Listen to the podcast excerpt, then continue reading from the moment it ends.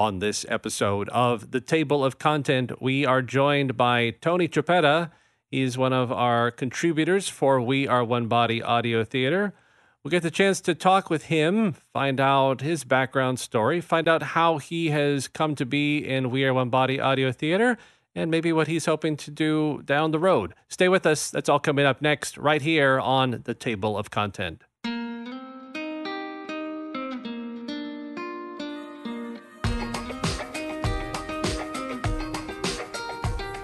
Welcome to this episode of the Table of Content. I am your host, Albert Saenz. This is the show where we talk about everything happening with We Are One Body Audio Theater. And we are joined today by Tony Chiappetta. Tony, thanks so much for being with us. Oh, th- Albert, thank you so much for the invitation. Glad to be here. We're so glad to have you on board and uh, so glad to get the chance to talk with you. And as a disclaimer to everyone listening to our podcast, uh, we're doing all this remotely uh, for various number of reasons, but one of the big reasons is we're still trying to work through this pandemic. So trying to be safe. Uh, so we give an extra out for uh, any extra noises you might hear home noises, doors slamming, cell phones going off, clocks chiming. Uh, so that's uh, this we're all kind of this we're halfway out of the studio. Uh, Tony, so let's just get right into you. Sure. Uh, you know, I've read I've read your your bio, and I remember I got to meet you when you first kind of came into uh, the studio, and you were giving us a little bit of background. But can you sort of elaborate upon that for our listeners? Sure. I uh, spent the better part of my full time working years uh, in the field of public finance. Basically, what this involved was working with school districts, uh, municipalities, water and sewer authorities, and essentially walking them through the bond issuance process. Municipal bond issues are the primary way uh, that school districts and whatnot pay for large uh, capital improvement Right. or infrastructure type projects. So this involved uh, a fair amount of public speaking.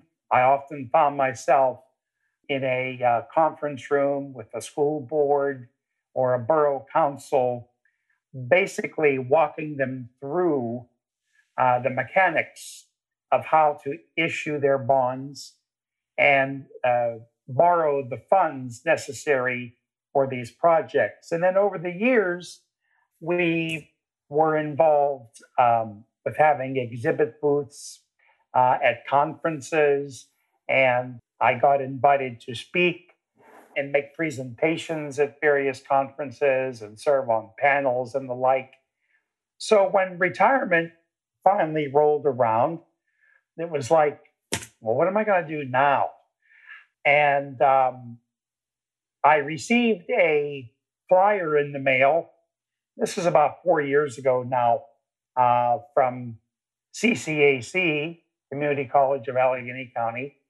And I saw a course in there on voiceover. And I said, now that is very appealing to me. I uh, did a lot of public speaking when I was in my full time working years. And I guess I consider myself very blessed to feel very comfortable with public speaking. Some people, the, the mere mention of doing something like that, they would just as soon have a root canal. sure, you're you're that's a good that's a good example. um, so I took the course at CCAC, and my instructor referred me to the folks at the audiobook program at Carnegie Library. And of course, unfortunately, since the pandemic, I've not been out there to uh, produce any audiobooks for them since March, but I'm really hoping that they're back up and running shortly. But that's how I really got started recording audiobooks for the Carnegie Library audiobook program. The Carnegie received a large federal grant and they received money from the Allegheny County Regional Asset District. And they had to make a substantial investment in their recording studios. I mean, they have two professional uh, recording studios there and a sound console and all of that. And the reason why such a large expenditure uh, was required is because the uh, the Carnegie Library program is tied in with the National Library Service, which is in turn tied in with the Library of Congress. And so they have extremely exacting standards for the quality of their audiobooks. So that gave me my initial opportunity to gain experience recording uh, in a professional recording studio. And then um, I began to record audiobooks for Audible, which I do right here at home with my own equipment. And um, lo and behold, I had the good fortune of stumbling on the WAOB uh, audio theater. Had the wonderful opportunity to work with Tom and Gretelin and John, just extremely top notch professionals. And once again, because of the pandemic, I've not been out to the studios to record probably since February. But just the other day, we did a, re- a remote recording session. And um, so at least I've had the opportunity to keep involved with the WAOB audio theater in that way. So it's it's been a really really uh, wonderful experience. I'm uh, always super impressed with the caliber of the program, the high level of professionalism of the folks at WAOB, and uh, I just can't wait to get back out and see them in person again. well, I think they they will be happy to get back into the studio themselves and be able to meet everyone again and work together in person. Uh, but I know that they have been excited to be able to continue the remote work with those who have been available. Yes. Um, I want to go back to something that you were talking about because I think it was it was really a great note that you said. You were talking about the investment in the studios at at Carnegie and the exacting standards. And you know, I'm glad to hear that because it would be real easy just to say, "Hey, here's um here's a computer, here's a cheap microphone. Can you read us a book, read us a story, and we'll kind of put it up there." But to know that there is care and concern uh, and attention to detail, the way you noted, into these recordings. That's a that's a good sign for voiceover and for the good work that people like you are doing. I think. Yes. Um, now you haven't been around uh, WAB Audio Theater too terribly long, but you've been around a reasonable amount of time, kind of over the past year, I'd say. Is that fair? A couple years, yeah. A uh-huh. couple years, okay.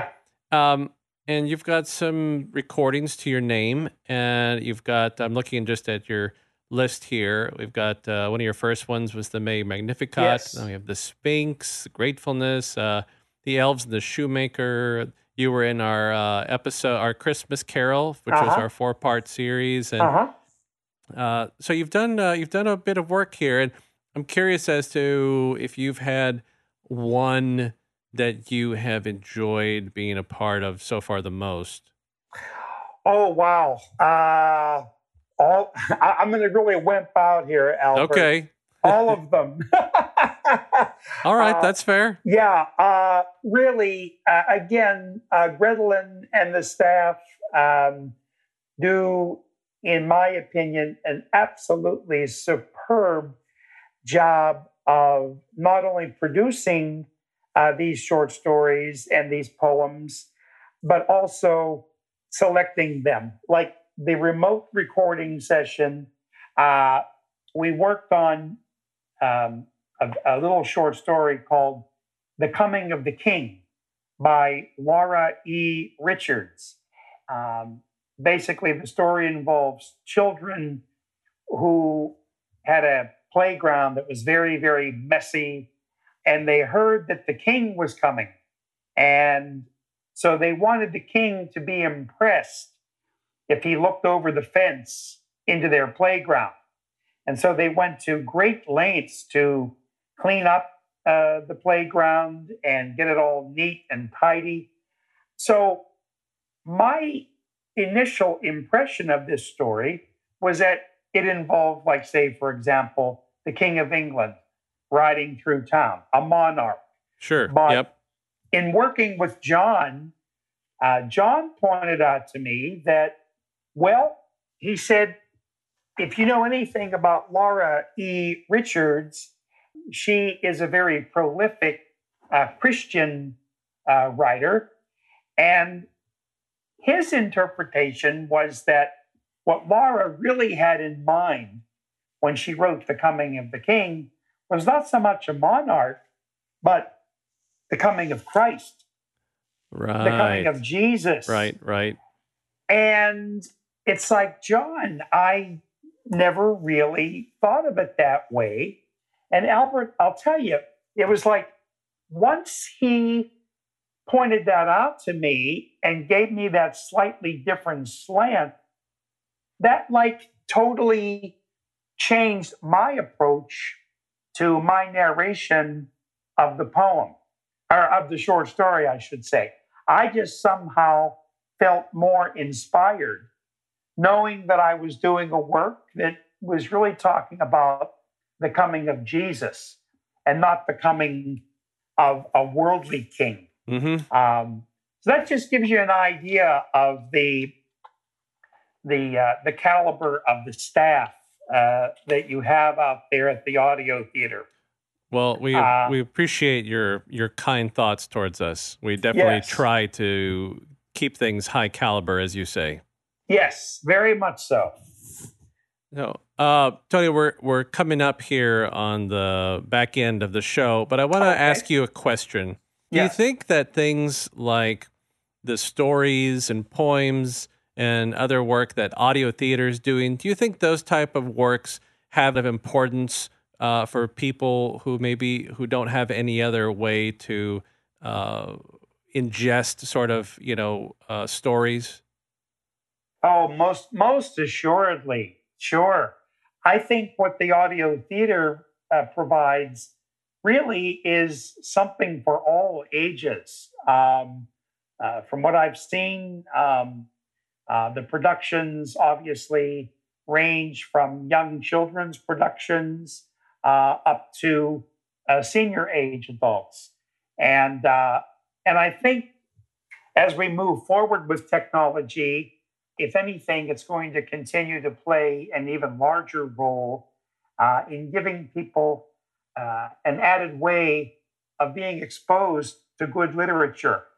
Sad to say, uh, it seems like people simply don't have the time these days. Well, maybe with the pandemic, we have a little more time. Sure, Um, sure, right. But if you think about it, Albert, I think leading up to the pandemic, basically, how often would you hear people say, I don't have time to read a good book?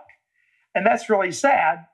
But um, resources like the audio theater uh, provide people with an alternative means of being exposed to great works, uh, poetry, short stories, plays, and all of it. So I just really hope that the program continues to grow and expand. Well, we most certainly hope that it does as well. And as long as we continue to have good uh, volunteers such as yourself giving of their time and their talent, I think that there's a many years to come for audio theater. Yes, uh, uh, we certainly hope and pray so. Tony, uh, Tony, Tony Chiappetta, ladies and gentlemen, from finance to book, audiobooks to audio theater. Uh, thanks so much for being with us. It was great to talk with you. Thank you for having me, Albert. Same here. Uh, ladies and gentlemen, if you want to hear the recordings that Tony has taken part in, you can go to our website, waobaudiotheater.org, click on the contributor bios, and find uh, find Tony's picture. He's the one with the dolphin. And uh, and it, so it should be easy to find. And you can click on the works that he's done. And don't forget also to visit us at our YouTube channel as well as our Facebook page. And I hope you continue to tune in to our podcast. As always, thanks so much for listening wherever you are. Take care, be safe, and we will catch you next time on the Table of Content.